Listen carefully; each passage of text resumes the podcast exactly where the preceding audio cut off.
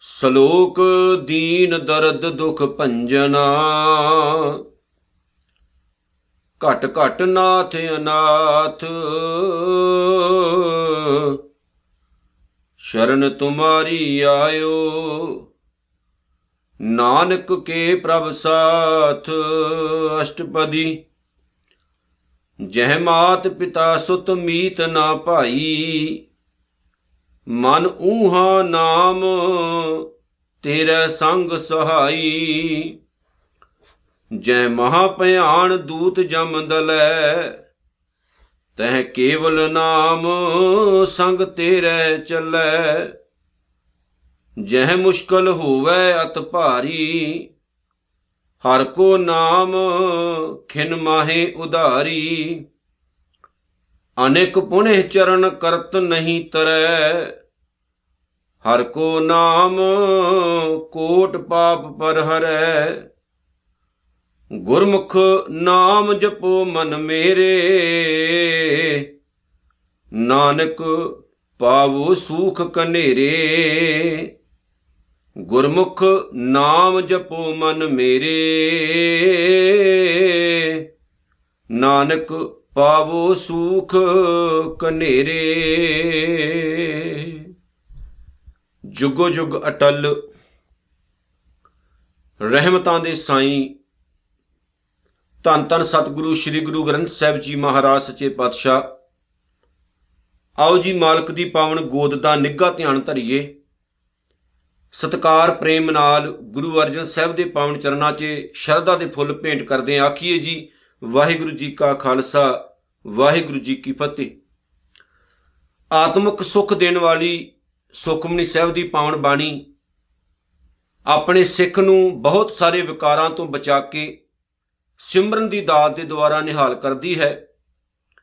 ਇਨਸਾਨ ਦੇ ਅੰਦਰ ਪ੍ਰਮਾਤਮਾ ਦਾ ਭਰੋਸਾ ਪੱਕਾ ਕਰਦਿਆਂ ਹੋਇਆਂ ਪਰਮਾਤਮਾ ਦੇ ਪ੍ਰਤੀ ਵਿਸ਼ਵਾਸ ਪੈਦਾ ਕਰਦੀ ਹੈ।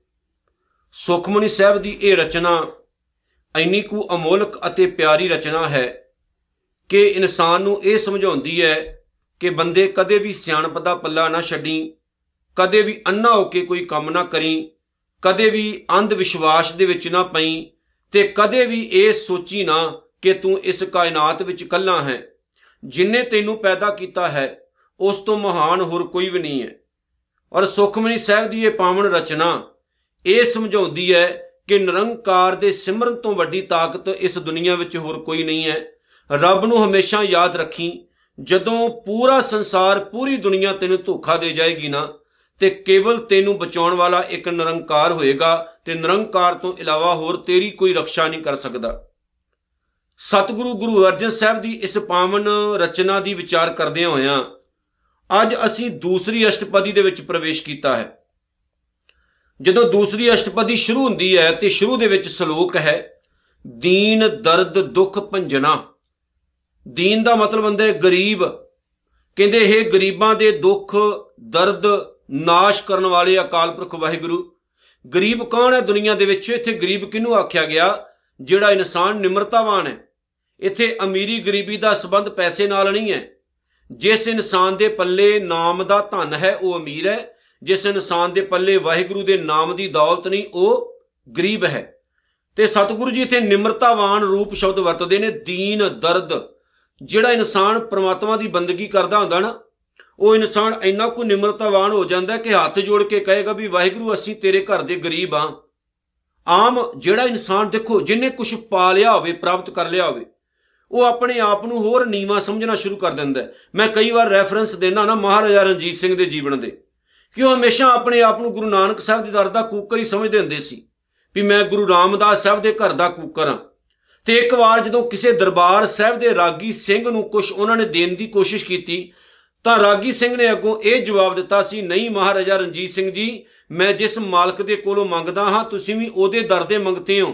ਇਸ ਲਈ ਮੈਨੂੰ ਤੁਹਾਤੋਂ ਮੰਗਣ ਦੀ ਲੋੜ ਨਹੀਂ। ਮੇਰਾ ਮਾਲਕ ਗੁਰੂ ਰਾਮਦਾਸ ਸਾਹਿਬ ਹੈ।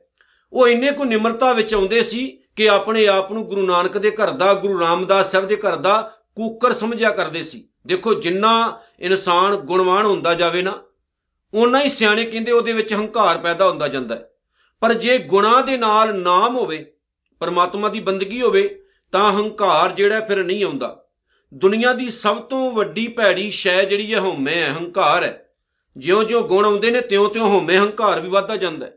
ਬੰਦੇ ਨੂੰ ਚਾਰ ਫਾਲੋਅਰ ਮਿਲ ਜਾਣ ਨਾ, ਇਨਸਾਨ ਦਾ ਹੰਕਾਰ ਵੱਧ ਜਾਂਦਾ ਵੀ ਮੈਥੋਂ ਮਹਾਨ ਕੋਈ ਨਹੀਂ ਤੇ ਬੰਦਾ ਕਈ ਵਾਰ ਆਪਣੇ ਗੁਰੂ ਨਾਲ ਵੀ ਦਗਾ ਕਰਨ ਨੂੰ ਤਿਆਰ ਹੋ ਜਾਂਦਾ ਹੈ ਤੇ ਆਡਾ ਲਾਉਣਾ ਸ਼ੁਰੂ ਕਰ ਦਿੰਦਾ ਹੈ। ਇੱਥੇ ਸਤਿਗੁਰੂ ਗੁਰੂ ਅਰਜਨ ਸਾਹਿਬ ਕਹਿੰਦੇ ਨੇ, ਹੇ ਮੇਰੇ ਵਰਗੇ ਗਰੀਬਾਂ ਦੇ ਦੁੱਖ ਅਤੇ ਦਰਦ ਨਾਸ਼ ਕਰਨ ਵਾਲਿਆ ਘਟ ਘਟ ਅਨਾਥ ਅਨਾਥ, ਹੇ ਦੁਨੀਆ ਦੇ ਨਾਥ, ਦੁਨੀਆ ਦੇ ਖਸਮ, ਦੁਨੀਆ ਦੇ ਮਾਲਕ ਵਾਹਿਗੁਰੂ ਤੂੰ ਹਰ ਇੱਕ ਸਰੀਰ ਵਿੱਚ ਵਸਦਾ ਹੈ ਤੇ ਮੇਰੇ ਵਰਗੇ ਅਨਾਥ ਦਾ ਵੀ ਮਾਲਕ, ਹੈ ਅਕਾਲ ਪੁਰਖ ਵਾਹਿਗੁਰੂ, ਤੂੰ ਆਪ ਹੈ। हे ਅਨਾਥਾਂ ਦੇ ਨਾਥ, ਸ਼ਰਨ ਤੁਮਾਰੀ ਆਇਓ, ਮੈਂ ਗੁਰੂ ਅਰਜਨ ਤੇਰੀ ਸ਼ਰਨ ਦੇ ਵਿੱਚ ਆਇਆ ਹਾਂ। ਤੇ ਕਿੱਦਾਂ ਆਇਆ? ਨਾਨਕ ਕੇ ਪ੍ਰਭ ਸਾਥ, ਮੈਂ ਗੁਰੂ ਨਾਨਕ ਦਾ ਪੱਲਾ ਪਕੜ ਕੇ, ਗੁਰੂ ਨਾਨਕ ਦਾ ਹੱਥ ਫੜ ਕੇ ਤੇਰੀ ਸ਼ਰਨ ਦੇ ਵਿੱਚ ਆਇਆ ਹਾਂ। ਦੇਖੋ, ਜਿਹਨੂੰ ਗੁਰੂ ਨਾਨਕ ਦਾ ਹੱਥ ਮਿਲ ਜਾਏ, ਜਿਹਨੂੰ ਗੁਰੂ ਨਾਨਕ ਸਾਹਿਬ ਦਾ ਪੱਲਾ ਮਿਲ ਜਾਏ ਉਹਨੂੰ ਦੁਨੀਆ ਵਿੱਚ ਹੋਰ ਕਿਸੇ ਸ਼ੈ ਦੀ ਲੋੜ ਥੋੜੀ ਪੈਂਦੀ ਹੈ ਇੱਥੇ ਸਤਿਗੁਰੂ ਜੀ ਨੇ ਇਹ ਸਮਝਾਇਆ ਕਿ ਸਿੱਖਾ ਜਦੋਂ ਅਰਦਾਸ ਕਰੇ ਨਾ ਤੇ ਇਹ ਕਈ ਮਾਲਕ ਮੈਂ ਅਨਾਥ ਹਾਂ हे ਮਾਲਕ ਮੇਰਾ ਕੋਈ ਖਸਮ ਨਹੀਂ ਹੈ हे ਮਾਲਕ ਮੈਂ ਬਹੁਤ ਗਰੀਬ ਹਾਂ ਮੈਂ ਤੇਰੇ ਘਰ ਦਾ ਨੌਕਰ ਹਾਂ हे ਮਾਲਕ ਮੇਰੇ ਵਿੱਚ ਕੋਈ ਗੁਣ ਨਹੀਂ ਜਦੋਂ ਅਰਦਾਸ ਕਰੇ ਨਾ ਤੇ ਆਖੀ हे ਮਾਲਕ ਮੇਰੇ ਵਿੱਚ ਕੋਈ ਗੁਣ ਨਹੀਂ ਮੈਂ ਗੁਣਹੀਨ ਹਾਂ ਤੇ ਫਿਰ ਇਹ ਅਰਦਾਸ ਕਰੀ ਕਿ हे ਮੇਰੇ ਵਾਹਿਗੁਰੂ ਮੈਂ ਗੁਰੂ ਨਾਨਕ ਦਾ ਸਿੱਖ ਬਣ ਕੇ ਤੇਰੀ ਪਾਵਨ ਗੋਦ ਵਿੱਚ ਆਇਆ ਹਾਂ, ਮੇਰੀ ਰੱਖਿਆ ਕਰ ਲਓ। ਫਿਰ ਹੁੰਦਾ ਕੀ ਹੈ ਉੱਥੇ ਕਿ ਫਿਰ ਵਾਹਿਗੁਰੂ ਸਹਾਰਾ ਦਿੰਦਾ ਹੈ। ਪਰ ਸਹਾਰਾ ਵੀ ਕਿੱਡਾ ਵੱਡਾ ਕਿ ਇਨਸਾਨ ਨੂੰ ਸੱਚ ਦੀ ਸਮਝ ਲੱਗ ਜਾਂਦੀ। ਉਹ ਤੋਂ ਅੱਗੇ ਅਸ਼ਟਪਦੀ ਆਰੰਭ ਹੁੰਦੀ ਹੈ। ਹੁਣ ਦਿਲ ਨੂੰ ਥੰਮ ਕੇ ਸੁਣਿਓ ਜਹ ਮਾਤ ਪਿਤਾ ਸੁਤ ਮੀਤ ਨਾ ਭਾਈ। ਕਹਿੰਦੇ ਜਿੱਥੇ ਮਾਂ, ਬਾਪ, ਪੁੱਤਰ, ਮਿੱਤਰ ਤੇ ਭਰਾ ਇਹ ਦੁਨੀਆ ਦੇ ਸਾਰੇ ਰਿਸ਼ਤੇ ਗਿਣੇ ਨੇ। ਜਿੱਥੇ ਮਾਂ, ਬਾਪ, ਪੁੱਤਰ, ਮਿੱਤਰ, ਭਰਾ ਕੋਈ ਸਾਥ ਨਾ ਦੇ ਜਹ ਮਾਤ, ਪਿਤਾ, ਸੁਤ, ਮੀਤ ਨਾ ਭਾਈ, ਮਨ, ਹੈ ਮੇਰੇ ਮਨ, ਨੋਟ ਕਰੀ, ਊਹਾ ਨਾਮ ਤੇਰਾ ਸੰਗ ਸਹਾਈ, ਉਥੇ ਪ੍ਰਮਾਤਮਾ ਦਾ ਨਾਮ ਤੇਰੇ ਨਾਲ ਖੜੇਗਾ ਤੇ ਤੇਰੀ ਸਹਾਇਤਾ ਕਰੇਗਾ। ਸਭ ਤੋਂ ਵੱਡਾ ਦੋਸਤ, ਸਭ ਤੋਂ ਵੱਡੀ ਮਾਂ, ਸਭ ਤੋਂ ਵੱਡਾ ਪਿਤਾ, ਸਭ ਤੋਂ ਵੱਡਾ ਭਰਾ ਤੇ ਇਸ ਦੁਨੀਆ ਦੀ ਸਭ ਤੋਂ ਵੱਡੀ ਤਾਕਤ ਕੇਵਲ ਪ੍ਰਮਾਤਮਾ ਦਾ ਨਾਮ ਹੈ। ਜਿਨ੍ਹਾਂ ਦੇ ਪੱਲੇ ਹੈ, ਉਹ ਸੱਚ ਸ਼ਾਹ, ਉਹ ਸੱਚੇ ਸ਼ਾਹ ਨੇ। ਜਿਨ੍ਹਾਂ ਦੇ ਪੱਲੇ ਹੈ, ਉਹ ਦੁਨੀਆ ਦੀ ਕਦੇ ਵੀ ਪਰਵਾਹ ਨਹੀਂ ਕਰਦੇ। ਸੰਸਾਰ ਇੱਕ ਧੋਖਾ ਹੈ, ਯਾਦ ਰੱਖਿਓ। ਦੁਨੀਆ ਦੇ ਰਿਸ਼ਤੇ ਨਾਤੇ ਜਗ੍ਹਾ ਜਗ੍ਹਾ ਤੇ ਤੁਹਾਨੂੰ ਧੋਖਾ ਦਿੰਦੇ ਨੇ। ਬਹੁਤ ਵਾਰ ਰਿਸ਼ਤੇ ਨਾਤੇ ਸਾਥ ਛੱਡ ਜਾਂਦੇ ਨੇ। ਲੇਕਿਨ ਜੇਕਰ ਕੋਈ ਸੱਚਾ ਰਿਸ਼ਤਾ ਨਾਤਾ ਹੈ ਤੇ ਉਹ ਇੱਕ ਨਿਰੰਕਾਰ ਦਾ ਹੈ ਤੇ ਰੱਬ ਦਾ, ਪ੍ਰਮਾਤਮਾ ਤੋਂ ਇਲਾਵਾ ਹੋਰ ਕੋਈ ਸੱਚਾ ਰਿਸ਼ਤਾ ਨਾਤਾ ਨਹੀਂ ਹੈ। ਇੱਥੇ ਮੈਂ ਤੁਹਾਨੂੰ ਇੱਕ ਛੋਟੀ ਜੀ ਐਗਜ਼ਾਮਪਲ ਦੇ ਦਿੰਦਾ ਧੰਨ ਗੁਰੂ ਰਾਮਦਾਸ ਸਾਹਿਬ ਦੇ ਪਾਵਨ ਦਰਬਾਰ ਦੀ। ਗੁਰੂ ਰਾਮਦਾਸ ਸੱਚੇ ਪਾਤਸ਼ਾਹ ਜੀ ਜਿਸ ਘਰ 'ਚ ਪੈਦਾ ਹੁੰਦੇ ਨੇ। 7 ਸਾਲ ਦੀ ਅਜੇ ਉਮਰ ਹੁੰਦੀ ਹੈ ਕਿ ਮਾਤਾ ਪਿਤਾ ਅਕਾਲ ਚਲਾਣਾ ਕਰ ਜਾਂਦੇ ਨੇ। ਉਹਨਾਂ ਦੀ ਨਾਨੀ ਬਾਸਰ ਕੇ ਪਿੰਡ ਵਿੱਚ ਰਹਿੰਦੀ ਹੈ, ਜਿੱਥੋਂ ਦੇ ਗੁਰੂ ਅਮਰਦਾਸ ਸਾਹਿਬ ਸਨ। ਨਾਨੀ ਆਪਣੇ ਕੋਲ ਲੈ ਕੇ ਆਉਂਦੀ ਹੈ ਤੇ ਪਾਲਣਾ ਕਰਦੀ ਹੈ। ਗੁਰੂ ਰਾਮਦਾਸ ਸਾਹਿਬ ਜਿਹੜੇ ਘਰ ਦੇ ਜੇਠੇ ਪੁੱਤਰ ਸਨ ਤੇ ਉਹਨਾਂ ਦਾ ਨਾਮ ਜੇਠਾ ਲਿਆ ਜਾਂਦਾ ਸੀ। ਜਦੋਂ ਘਰ ਦੇ ਵਿੱਚ ਇਕੱਲੇ ਰਹਿ ਗਏ ਨੇ, ਇਹਨਾਂ ਮਾਤਾ ਪਿਤਾ ਚੜ੍ਹਾਈ ਕਰ ਗਏ ਤੇ ਰਿਸ਼ਤੇ, ਨਾਤੇ ਸਾਰੇ ਖਤਮ ਹੋ ਗਏ। ਸਾਰਿਆਂ ਨੇ ਸਾਥ ਛੱਡ ਦਿੱਤਾ, ਕੋਈ ਨੇੜੇ ਨਹੀਂ ਆਇਆ, ਯਾਦ ਰੱਖਿਓ। ਇਹ ਦੁਨੀਆ ਜਿਹੜੀ ਹੈ, ਮਤਲਬ ਦੀ ਯਾਰ ਹੈ। ਗੁਰੂ ਰਾਮਦਾਸ ਸਾਹਿਬ ਨੇ ਖੁਦ ਆਖਿਆ ਵੀ ਸੰਸਾਰ ਵਿੱਚ ਤੁਹਾਡਾ ਪਰਿਵਾਰ, ਮਿੱਤਰ, ਭਰਾ ਜਿੰਨੇ ਵੀ ਨੇ ਰਿਸ਼ਤੇ ਨਾਤੇ, ਇਹ ਸਭ ਸਵਾਰਥ ਦੇ ਮਾਰੇ ਹੋਏ ਨੇ। ਤੇ ਜਦੋਂ ਤੱਕ ਤੁਸੀਂ ਇਹਨਾਂ ਦਾ ਸਵਾਰਥ ਪੂਰਾ ਕਰਦੇ ਜਾਂਦੇ ਹੋ, ਉਦੋਂ ਤੱਕ ਤੁਹਾਡੇ ਨਾਲ ਨੇ। ਜਿਸ ਦਿਨ ਉਹਨਾਂ ਨੂੰ ਲੱਗਾ ਇਹ ਤੁਹਾਡਾ ਸਵਾਰਥ ਪੂਰਾ ਨਹੀਂ ਕਰ ਰਿਹਾ, ਤੁਹਾਡਾ ਸਾਥ ਛੱਡ ਜਾਣਗੇ। ਗੁਰੂ ਰਾਮਦਾਸ ਸਾਹਿਬ ਸੱਚੇ ਪਾਤਸ਼ਾਹ ਜੀ ਦਾ ਪਰਿਵਾਰ ਜਿਸ ਟਾਈਮ ਉਹਨਾਂ ਦੇ ਮਾਤਾ ਪਿਤਾ ਜੀ ਅਕਾਲ ਚਲਾਣਾ ਕਰ ਗਏ, ਤਾਂ ਕਿਸੇ ਨੇ ਉਹਨਾਂ ਦੀ ਪਾਲਣਾ ਨਹੀਂ ਕੀਤੀ, ਜਿੰਨੇ ਸੀ ਸਾਰੇ ਛੱਡ ਗਏ, ਕੇਵਲ ਨਾਨੀ ਨੇ। ਫਿਰ ਗੁਰੂ ਅਮਰਦਾਸ ਸਾਹਿਬ ਦੀ ਨਿਗਾਹ ਉਹਨਾਂ ਤੇ ਪਈ। ਆਖਰਕਾਰ ਗੁਰੂ ਅਮਰਦਾਸ ਸਾਹਿਬ ਦੇ ਘਰ ਦੇ ਜਵਾਈ ਬਣੇ, ਫਿਰ ਸਤਿਗੁਰੂ ਬਣੇ, ਤਾਂ ਉਹਨਾਂ ਨੇ ਆਪਣੀ ਜ਼ੁਬਾਨ ਤੋਂ ਇੱਕ ਸ਼ਬਦ ਲਿਖਿਆ ਸੀ, ਹਮ ਰੁਲਤੇ ਫਿਰਤੇ ਕੋਈ ਬਾਤ ਨਾ ਪੁੱਛਤਾ, ਗੁਰ ਸਤਗੁਰ ਸੰਗ ਕੀਰੇ ਹਮ ਥਾਪੇ, ਮੇਰਾ ਸਤਗੁਰੂ ਸਹਾਈ ਹੋਇਆ, ਜਿਨੇ ਮੇਰੇ ਵਰਗੇ ਨੂੰ ਵੀ ਆਪਣੀ ਛਾਤੀ ਨਾਲ ਲਗਾ ਕੇ ਤੇ ਅੱਜ ਇੰਨਾ ਮਾਣ ਦੇ ਦਿੱਤਾ, ਜਦੋਂ ਦੁਨੀਆ ਹੀ ਸਾਥ ਛੱਡ ਜਾਏ। ਕੌਣ ਹੈ ਨੇੜੇ? ਹੁਣ ਗੁਰੂ ਤੇਗ ਬਹਾਦਰ ਸਾਹਿਬ ਦਾ ਇਹ ਬਚਨ ਵੀ ਪੱਲੇ ਬੰਨਣਾ ਵੀ ਸੁਖ ਮੈਂ ਆਣ, ਬਹੁਤ ਮਿਲ ਬੈਠਤ ਰਹਿਤ ਚਾਹੂੰ, ਦਿਸ ਘੇਰੈ, ਬਿਪਤ ਪਰੀ ਸਭ ਹੀ ਸੰਗ ਛਾੜਤ, ਕੋ ਨਾ ਆਵਤ ਨੇਰੈ, ਘਰ ਕੀ ਨਾਰ ਬਹੁਤ ਹਿਤ ਜਾਸਿਓ ਸਦਾ ਰਹਿਤ ਸੰਗ ਲਾਗੀ। ਜਬ ਹੀ ਹੰਸ ਤਜੀ ਇਹ ਕਾਇਆ, ਪ੍ਰੇਤ ਪ੍ਰੇਤ ਕਰ ਭਾਗੀ, ਇਹ ਦੁਨੀਆ ਹੈ। ਔਰ ਆਪਣੇ ਸ਼ਲੋਕਾਂ ਵਿੱਚ ਗੁਰੂ ਤੇਗ ਬਹਾਦਰ ਸਾਹਿਬ ਖੁਦ ਲਿਖ ਕੇ ਗਏ ਨੇ ਕਿ ਜਿਸ ਦਿਨ ਤੋ ਤੇਰੇ ਪੱਲੇ ਸੁੱਖ ਹੋਣਗੇ, ਸਾਰਾ ਸੰਸਾਰ ਤੇਰਾ ਹੋਵੇਗਾ, ਦੁੱਖ ਹੋਣਗੇ, ਕੋਈ ਤੇਰੇ ਨੇੜੇ ਨਹੀਂ ਹੋਵੇਗਾ, ਉਸ ਟਾਈਮ ਕੇਵਲ ਇੱਕ ਰੱਬ ਹੁੰਦਾ ਹੈ, ਪਰਮਾਤਮਾ ਹੁੰਦਾ ਹੈ, ਜਿਹੜਾ ਬੰਦੇ ਨੂੰ ਕਦੇ ਇਕੱਲਾ ਨਹੀਂ ਛੱਡਦਾ। ਇਸ ਲਈ ਸਿਆਣੇ ਕਹਿੰਦੇ ਨੇ, ਜਦੋਂ ਭਿੱਜ ਕੇ ਮਾਲਕ ਦੇ ਚਰਨਾਂ 'ਚ ਅਰਦਾਸ ਕੀਤੀ ਜਾਏ ਨਾ, ਤਾਂ ਉਹ ਅਕਾਲ ਪੁਰਖ ਵਾਹਿਗੁਰੂ ਕੋਈ ਨਾ ਕੋਈ ਹੀਲਾ ਵਸੀਲਾ ਬਣਾ ਦਿੰਦਾ ਹੈ। ਇਹ ਸਾਡੇ ਉੱਤੇ ਹੈ ਕਿ ਅਸੀਂ ਉਹਦੇ ਪਾਵਨ ਚਰਨਾਂ ਦੇ ਵਿੱਚ ਕਿੱਦਾਂ ਭਿੱਜਣਾ ਹੈ। ਬਾਬਾ ਕਬੀਰ ਸਾਹਿਬ ਨੇ ਇੱਕ ਵਾਰੀ ਇੱਕ ਐਸੇ ਇਨਸਾਨ ਨੂੰ ਕਿਹਾ ਸੀ ਨਾ ਕਿ ਤੇਰੇ ਲਈ ਤੇਰਾ ਪਰਿਵਾਰ ਹੀ ਰੱਬ ਹੈ। ਉਹ ਕਹਿੰਦਾ, ਹਾਂ, ਉਹ ਕਹਿੰਦੇ ਹੋਣਾ ਵੀ ਚਾਹੀਦਾ ਹੈ। ਪਰ ਇੱਕ ਉਹ ਵੀ ਰੱਬ ਹੈ ਜਿਨੇ ਤੇਰੇ ਪਰਿਵਾਰ ਨੂੰ ਪੈਦਾ ਕੀਤਾ, ਆਪਣੀਆਂ ਜ਼ਿੰਮੇਵਾਰੀਆਂ ਸੰਭਦਾ ਸੰਭਦਾ ਕਿਤੇ ਉਹਨੂੰ ਨਾ ਭੁੱਲ ਜਾਈਂ। ਅਸੀਂ ਐਸਾ ਹੀ ਕਰਦੇ ਆ ਨਾ, ਐਸੇ ਖੱਚਤ ਹੋ ਜਾਂਦੇ ਆ ਵੀ ਜਿਨੇ ਸਾਨੂੰ ਬਣਾਇਆ, ਜਿਨੇ ਸਾਨੂੰ ਪੈਦਾ ਕੀਤਾ, ਅਸੀਂ ਭੁੱਲ ਜਾਂਦੇ ਵੀ ਸਾਨੂੰ ਕਿੰਨੇ ਬਣਾਇਆ। ਫਿਰ ਕੀ ਹੁੰਦਾ ਜਿਸ ਦਿਨ ਇਨਸਾਨ ਬਿਮਾਰ ਪਿਆ ਨਾ ਉਹ ਮਰਨ ਕਿਨਾਰੇ ਪੈ ਗਿਆ ਤੇ ਸਾਰੇ ਹੀ ਛੱਡ ਗਏ। ਫਿਰ ਕਬੀਰ ਸਾਹਿਬ ਉਹਦੇ ਕੋਲ ਜਾ ਕੇ ਉਹਨੂੰ ਕਹਿੰਦੇ ਨੇ, ਕਿੱਦਾਂ ਭਲਿਆ ਮਾਨਸਾ? ਹੁਣ ਦੱਸ। ਉਹ ਕਹਿੰਦਾ, ਕੇਵਲ ਇੱਕੋ ਹੀ ਸਹਾਰਾ ਨਿਰੰਕਾਰ ਦਾ। ਉਹ ਕਹਿੰਦੇ, ਜੇ ਪਹਿਲਾਂ ਹੀ ਇਸ ਲਈ ਤੇ ਆ ਜਾਂਦਾ ਤਾਂ ਫਿਰ। ਪਰ ਨਹੀਂ। ਇਨਸਾਨ ਐਸਾ ਮਸਤ ਹੁੰਦਾ ਇਹਨਾਂ ਕੰਮਾਂ ਦੇ ਵਿੱਚ ਕਿ ਬੰਦੇ ਨੂੰ ਭੁੱਲ ਹੀ ਜਾਂਦਾ ਹੈ ਵੀ ਮੇਰੀ ਐਡੀ ਵੱਡੀ ਔਕਾਤ ਨਹੀਂ, ਜਿੱਡਾ ਵੱਡਾ ਉਹ ਮਾਲਕ ਅਕਾਲ ਪੁਰਖ ਪ੍ਰਭੂ ਪਰਮਾਤਮਾ ਆਪ ਹੈ। ਤੇ ਯਾਦ ਰੱਖਿਓ, ਉਹਦੇ ਤੋਂ ਮੁਨਕਰ ਨਾ ਕਦੇ ਹੋਇਓ। ਸੋ ਸਤਿਗੁਰ ਕਹਿੰਦੇ ਨੇ, ਜੈ ਮਾਤ ਪਿਤਾ ਸੁਤ ਮੀਤ ਨਾ ਭਾਈ। ਮਨ ਊਹਾ ਨਾਮ ਤੇਰੇ ਸੰਗ ਸਹਾਈ, ਜੈ ਮਹਾ ਭਿਆਨ ਦੂਤ ਜਮ ਦਲੈ। ਜਿੱਥੇ ਵੱਡੇ ਡਰਾਉਣੇ ਜਮਦੂਤਾਂ ਦਾ ਦਲ ਹੈ। ਹੁਣ ਇੱਥੇ ਬੁਰਾਈਆਂ ਦੀ ਗੱਲ ਕੀਤੀ ਹੈ, ਕੋਈ ਜਮਦੂਤ ਨੂੰ ਗੁਰਬਾਣੀ ਨਹੀਂ ਮੰਨਦੀ ਵੀ ਮਰਨ ਤੋਂ ਬਾਅਦ ਕਿਸੇ ਜਮਦੂਤ ਨੇ ਤੁਹਾਨੂੰ ਲੈ ਕੇ ਜਾਣਾ। ਭਾਵ ਕਿ ਜਮਦੂਤਾਂ ਦਾ ਮਤਲਬ ਹੈ ਬੁਰਾਈਆਂ, ਵਿਕਾਰ ਵਿਕਾਰ, ਵਿਚਾਰ, ਮਾੜੇ ਵਿਚਾਰ, ਵਿਕਾਰ। ਬੁਰਾਈਆਂ ਜਿਹੜੀਆਂ ਡਰਾਉਣੀਆਂ ਨੇ, ਜਿਨ੍ਹਾਂ ਨੇ ਤੁਹਾਡੇ ਜੀਵਨ ਨੂੰ ਭਿਆਨਕ ਰੂਪ ਦੇ ਦਿੱਤਾ ਹੈ। ਦੇਖੋ, ਜਿੰਨੇ ਔਗਣ ਬੰਦੇ ਅੰਦਰ ਪੈਦਾ ਹੁੰਦੇ ਜਾਂਦੇ ਨੇ ਤਿਉਂ-ਤਿਉਂ ਇਨਸਾਨ ਦਾ ਸਰੂਪ ਡਰਾਉਣਾ ਹੀ ਹੁੰਦਾ ਜਾਂਦਾ ਹੈ ਨਾ। ਤਿਉਂ-ਤਿਉਂ ਇਨਸਾਨ ਦੀ ਸ਼ਕਲ ਵਿਗੜਦੀ ਜਾਂਦੀ ਹੈ। ਜਿਵੇਂ ਕਬੀਰ ਸਾਹਿਬ ਨੇ ਆਖਿਆ ਨਾ ਆਪਣੀ ਪਾਵਨ ਬਾਣੀ ਵਿੱਚ ਕਿ ਜਹ ਕਰ ਸਾਧਨਾ ਸੇਵੀਐ, ਹਰ ਕੀ ਸੇਵਾ ਨਾਹੀ, ਤੇ ਘਰ ਮਰਹਟ ਸਾਰਖੇ ਭੂਤ ਬਸੇ ਤਨ ਮਾਹੇ, ਕਿ ਜਿਸ ਘਰ ਦੇ ਵਿੱਚ ਰੱਬ ਦੀ ਗੱਲ ਨਾ ਹੋਵੇ, ਜਿਸ ਘਰ ਵਿੱਚ ਪ੍ਰਮਾਤਮਾ ਦੀ ਗੱਲ ਨਾ ਹੋਵੇ, ਜਿਸ ਸਰੀਰ ਵਿੱਚ ਰੱਬ ਦੀ ਗੱਲ ਨਾ ਹੋਵੇ, ਜਿਸ ਸਰੀਰ ਵਿੱਚ ਰੱਬੀ ਗੁਣ ਨਾ ਵਸਦੇ ਹੋਣ, ਜਿੱਥੇ ਉਹ ਘਰ ਸ਼ਮਸ਼ਾਨ ਘਾਟ ਵਰਗਾ ਹੁੰਦਾ ਹੈ, ਉੱਥੇ ਉਸ ਘਰ ਵਿੱਚ ਵਸਣ ਵਾਲੇ ਲੋਕ ਭੂਤ ਨੇ ਹੁੰਦੇ ਨੇ। ਡਰਾਉਣੇ ਬਣ ਗਿਆ ਨਾ ਇਨਸਾਨ। ਜਿਉਂ-ਜਿਉਂ ਉਹ ਤੋਂ ਦੂਰ ਹੁੰਦਾ ਗਿਆ, ਤਿਉਂ-ਤਿਉਂ ਸਰੂਪ ਵਿਗੜਦਾ ਗਿਆ, ਇਨਸਾਨ ਡਰਾਉਣਾ ਹੋ ਗਿਆ। ਤੇ ਡਰਾਉਣਾ ਵੀ ਇੰਨਾ ਇੰਨਾ ਕੁ ਹੋ ਗਿਆ ਕਿ ਇਨਸਾਨ ਨੂੰ ਆਪਣੀ ਔਕਾਤ ਦਾ ਹੀ ਪਤਾ ਭੁੱਲ ਗਿਆ ਵੀ ਮੈਂ ਕੌਣ ਤੇ ਜਿਨੇ ਮੈਨੂੰ ਪੈਦਾ ਕੀਤਾ, ਮੈਂ ਉਹਦੇ ਨੇੜੇ ਵੀ ਜਾਣਾ ਯਾਦ ਰੱਖਿਓ, ਗੁਣ ਇਨਸਾਨ ਦੀ ਸੁੰਦਰਤਾ ਹੈ। ਔਗਣ ਇਨਸਾਨ ਦਾ ਡਰਾਉਣਾ ਰੂਪ ਹੈ। ਜਿਉਂ-ਜਿਉਂ ਔਗਣ ਵਧਦੇ ਨੇ, ਤਿਉਂ-ਤਿਉਂ ਇਨਸਾਨ ਖਤਮ ਹੁੰਦਾ ਜਾਂਦਾ ਹੈ। ਹੁਣ ਮੈਂ ਇੱਕ ਐਗਜ਼ਾਮਪਲ ਤੁਹਾਨੂੰ ਦੇ ਦਿੰਨਾ। ਕਹਿੰਦੇ ਜੀ, ਫਲਾਣੇ ਮਹੱਲੇ ਦੇ ਵਿੱਚ ਇੱਕ ਬੰਦਾ ਰਹਿੰਦਾ ਹੈ। ਉਹ ਬਹੁਤ ਖਤਰਨਾਕ ਹੈ। ਕੀ ਹੈ? ਉਹਦੇ ਸਿੰਘ ਉੱਗੇ ਨੇ। ਨਹੀਂ। ਕੀ ਉਹਦਾ ਮੂੰਹ ਕਾਲਾ ਹੈ? ਨਹੀਂ। ਉਹ ਵੱਡੀਆਂ ਵੱਡੀਆਂ ਗੱਡੀਆਂ 'ਚ ਘੁੰਮਣ ਵਾਲਾ ਹੈ, ਬੜੇ ਬੜੇ ਵੱਡੇ ਬਾਡੀਗਾਰਡ ਉਹਦੇ ਨਾਲ ਨੇ। ਵੱਡਾ ਆਲੀਸ਼ਾਨ ਘਰ ਹੈ ਗੁੱਡ ਲਾਈਫ ਸਟਾਈਲ ਜੂ ਰਿਹਾ ਹੈ, ਪਰ ਲੋਕ ਉਹਦੇ ਬਾਰੇ ਗੱਲਾਂ ਕਰਦੇ ਨੇ, ਉਹ ਬੰਦਾ ਬਹੁਤ ਖਤਰਨਾਕ ਹੈ। ਕਿਉਂ ਕਹਿੰਦੇ ਨੇ? ਲੋਕ ਕਿਉਂ ਡਰਦੇ ਨੇ ਉਹਦੇ ਤੋਂ? ਜਦੋਂ ਕੋਲੋਂ ਦੀ ਲੰਘਦਾ ਲੋਕ ਥਰ-ਥਰ ਕਿਉਂ ਕੰਬਦੇ ਨੇ? ਕਾਦੇ ਵਾਸਤੇ ਖਤਰਨਾਕ ਹੈ? ਕਿਉਂਕਿ ਉਹਦੇ ਅੰਦਰ ਔਗਣ ਨੇ, ਉਹਦਾ ਜੀਵਨ ਸਹੀ ਨਹੀਂ। ਇਸ ਲਈ ਲੋਕਾਂ ਦੀ ਨਿਗਾਹ 'ਚ ਉਹ ਡਰਾਉਣਾ ਬਣ ਜਾਂਦਾ ਹੈ। ਪਰ ਇੱਕ ਹੋਰ ਰਿਸਪੈਕਟ ਹੁੰਦੀ ਹੈ, ਜਿੱਥੇ ਅਦਬ ਹੁੰਦਾ ਹੈ, ਕੋਈ ਇਨਸਾਨ ਗੁਨਾਹ ਦੇ ਨਾਲ ਭਰਪੂਰ ਹੋਵੇ ਨਾ, ਉਹਦੇ ਸਾਹਮਣੇ ਵੀ ਅਦਬ ਨਾਲ ਸੀਸ ਝੁਕਦਾ ਹੈ, ਪਰ ਉੱਥੇ ਪ੍ਰੇਮ ਹੁੰਦਾ ਹੈ ਤੇ ਜਿੱਥੇ ਕੋਈ ਇਨਸਾਨ ਦਾ ਜੀਵਨ ਗਰਕ ਚੁੱਕਾ ਹੋਵੇ, ਲੋਕ ਉਹ ਤੋਂ ਵੀ ਡਰਦੇ ਨੇ ਵੀ ਕੱਲ ਨੂੰ ਕਿਉਂ ਅਸੀਂ ਇਹਦੇ ਨਾਲ ਪੰਗਾ ਲੈਣਾ, ਕਿਉਂ ਅਸੀਂ ਇਹਦੇ ਨਾਲ ਆਡਾ ਲਾਉਣਾ। ਇੱਕ ਇਦਾਂ ਦੇ ਵੀ ਜੀਵਨ ਵਾਲੇ ਲੋਕ ਨੇ ਜਿਨ੍ਹਾਂ ਦਾ ਜੀਵਨ ਡਰਾਉਣਾ ਹੋ ਚੁੱਕਾ ਹੈ ਤੇ ਲੋਕ ਕਹਿੰਦੇ ਨੇ ਇਹਦੇ ਨਾਲ ਆਡਾ ਲਾ ਕੇ ਕਿਉਂ ਅਸੀਂ ਫੈਮਲੀਆਂ ਗਰਕ ਕਰਨੀਆਂ ਨੇ? ਇਹਨੂੰ ਦੂਰੋਂ ਹੀ ਸਤ ਸਲਾਮਾਂ। ਤੇ ਸਤਿਗੁਰੂ ਗੁਰੂ ਅਰਜਨ ਸਾਹਿਬ ਕਹਿੰਦੇ ਨੇ ਕਿ ਜਹ ਮਹਾ ਭਿਆਨ ਡਰਾਉਣੇ, ਦੂਤ ਜਮ ਦਲੈ ਦਲੈ ਵਾ ਭਾਵ ਕਿ ਦਲ। ਕਹਿੰਦੇ ਜਿੱਥੇ ਬਹੁਤ ਭਿਆਨਕ ਜਮਦੂਤਾਂ ਦਾ ਦਲ ਹੈ, ਦਲ ਦਾ ਮਤਲਬ ਬਹੁਤ ਵੱਡੀ ਗਿਣਤੀ ਵਿੱਚ ਜਿੱਥੇ ਵਿਕਾਰ ਰੂਪ ਜਮਦੂਤ ਵਸਦੇ ਨੇ।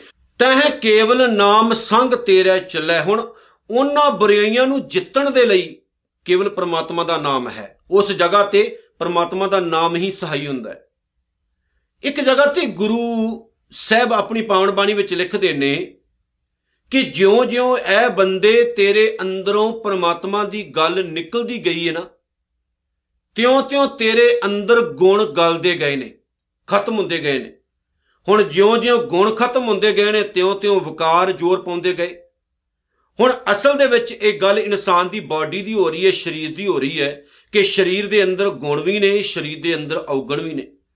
ਤੇ ਸਾਡਾ ਸਰੀਰ ਜਿੱਥੇ ਔਗਣ ਭਰ ਜਾਂਦੇ ਨੇ, ਜਮਦੂਤ ਹੋ ਜਾਂਦਾ, ਇਨਸਾਨ ਦਾ ਜੀਵਨ ਭਿਅੰਕਰ ਹੋ ਜਾਂਦਾ ਹੈ, ਇਨਸਾਨ ਦਾ ਜੀਵਨ ਡਰਾਉਣਾ ਹੋ ਜਾਂਦਾ ਇਨਸਾਨ ਦਾ ਜੀਵਨ, ਉਹਨਾਂ ਔਗਣਾਂ ਨੂੰ ਮਾਰਨ ਦੇ ਲਈ ਕੇਵਲ ਪ੍ਰਮਾਤਮਾ ਦਾ ਨਾਮ ਹੀ ਸਹਾਈ ਹੁੰਦਾ ਹੈ। ਉੱਥੇ ਬੁਰਾਈਆਂ ਨੂੰ ਖਤਮ ਕਰਨ ਦੇ ਲਈ ਪ੍ਰਮਾਤਮਾ ਦਾ ਨਾਮ ਹੀ ਸਹਾਇਤਾ ਕਰਦਾ ਹੈ। ਇਹ ਗੁਰੂ ਅਰਜਨ ਸਾਹਿਬ ਦਾ ਕਹਿਣਾ ਹੈ ਕਿ ਜਦੋਂ ਸਾਡੇ ਅੰਦਰ ਭਿਆਨਕ ਜਮਦੂਤ ਵਸ ਜਾਂਦੇ ਨੇ, ਵਕਾਰ ਵਸ ਜਾਂਦੇ ਨੇ, ਜਿਹੜੇ ਸਾਨੂੰ ਗੁਰੂ ਅੱਗੇ ਝੁਕਣ ਨਹੀਂ ਦਿੰਦੇ, ਜਿਹੜੇ ਸਾਨੂੰ ਚੰਗੇ ਕੰਮ ਨਹੀਂ ਕਰਨ ਦਿੰਦੇ, ਉੱਥੇ ਕੇਵਲ ਤੇ ਕੇਵਲ ਪ੍ਰਮਾਤਮਾ ਦਾ ਨਾਮ ਹੀ ਸਹਾਇਤਾ ਕਰਕੇ ਉਹਨਾਂ ਨੂੰ ਗਾਲਦਾ ਹੈ, ਖਤਮ ਕਰਦਾ ਹੈ, ਵਿਕਾਰਾਂ ਨੂੰ ਬੁਰਾਈਆਂ ਨੂੰ ਭਾਂਜ ਦਿੰਦਾ ਹੈ, ਉਹਨਾਂ ਨੂੰ ਹਰਾ ਦਿੰਦਾ ਹੈ। ਤੇ ਇਨਸਾਨ ਦੇ ਜੀਵਨ ਨੂੰ ਖੂਬਸੂਰਤ ਬਣਾ ਦਿੰਦਾ ਹੈ। ਇੱਕ ਮੈਂ ਛੋਟੀ ਜੀ ਸਟੋਰੀ ਤੁਹਾਨੂੰ ਸੁਣਾਵਾਂ। ਗੁਰੂ ਨਾਨਕ ਸਾਹਿਬ ਸੱਚੇ ਪਾਤਸ਼ਾਹ ਦਾ ਇੱਕ ਸਿੱਖ ਹੋਇਆ ਕੌਡਾ ਰਾਖਸ਼। ਕੌਡਾ ਭੀਲ ਸੀ, ਰਾਖਸ਼ ਲੋਕ ਕਹਿੰਦੇ ਹੁੰਦੇ ਸਨ ਉਹਨਾਂ ਨੂੰ। ਪਰ ਜਦੋਂ ਗੁਰੂ ਨਾਨਕ ਸਾਹਿਬ ਸੱਚੇ ਪਾਤਸ਼ਾਹ ਨੂੰ ਉਹ ਮਿਲਦਾ ਹੈ, ਉਹਦੇ ਤੋਂ ਬਾਅਦ ਉਹਦਾ ਜੀਵਨ ਇੱਕ ਮਹਾਪੁਰਸ਼ਾਂ ਵਾਲਾ ਹੋ ਜਾਂਦਾ ਹੈ।